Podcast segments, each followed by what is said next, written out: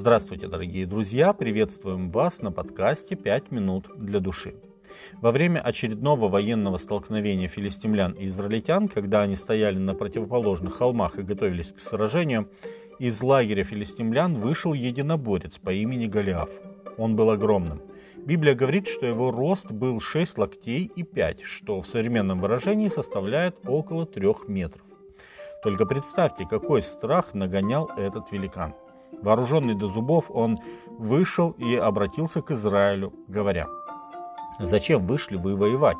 Не филистимлянин ли я, а вы рабы Сауловы? Выберите у себя человека, и пусть сойдет ко мне. Если он может сразиться со мной и убьет меня, то мы будем вашими рабами.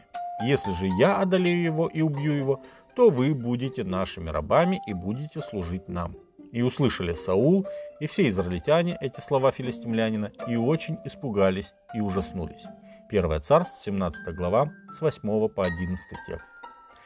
Никто не осмелился ответить на провокацию Голиафа, хотя его намерение в какой-то степени указывало на вполне конкретного воина. Он хотел сразиться с Саулом, который был самым высоким и самым сильным в Израиле. Ведь это о нем сказано, что он был от плеч своих выше всего народа. 1 Царств, 9 глава, 2 текст. Но ни Саул, ни его двоюродный брат Авенир, никто бы то ни было еще не осмелился выступить против филистимлянина. А тот выходил день за днем, утром и вечером в течение 40 дней. 1 царств, 17 глава, 16 текст. Давид, младший сын Иисея, был еще очень молод и не участвовал в сражениях. По-видимому, ему было менее 20 лет, так как именно этот возраст определял пригодность к участию в войнах. Книга числа, 1 глава, 3 текст. Однако Иисей отправляет Давида в лагерь израильтян проведать старших братьев. Придя на место, он увидел и услышал Голиафа, устраивающего очередное страшное представление.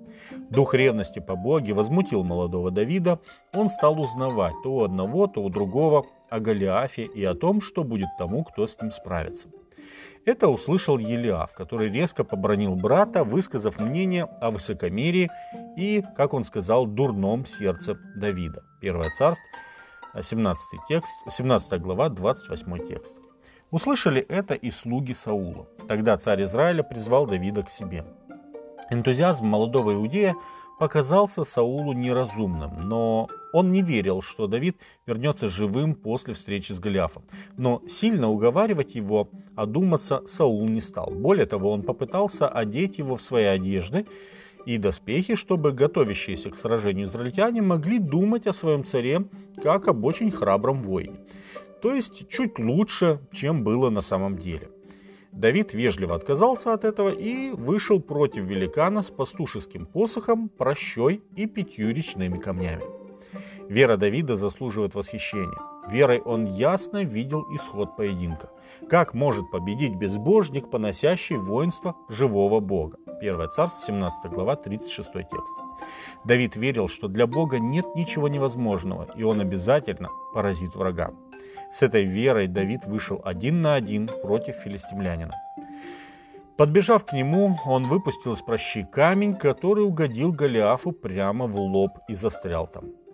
Отчего тот рухнул на землю, приведя в ужас весь лагерь филистимлян. В тот день Давид одержал три победы. Во-первых, он одержал победу над своим духом, когда не ответил Елиаву на его грубость и осуждение. Он сохранил самообладание. Во-вторых, он победил страх. Саул предупреждал его, что он не может идти на поединок с тем, кто сильнее, больше и опытнее его в бою. Но Давид пошел, так как его подкрепляла уверенность в Боге. И в-третьих, он победил противника именем Господа Саваофа. Простой камень из ручья, смелость и мастерство и искренняя вера вечного Бога преподали в тот день израильтянам, да и всем нам урок, который нельзя забывать, даже если мы очень редко ему следуем и подражаем. С вами были «Пять минут для души» и пастор Александр Гломоздинов.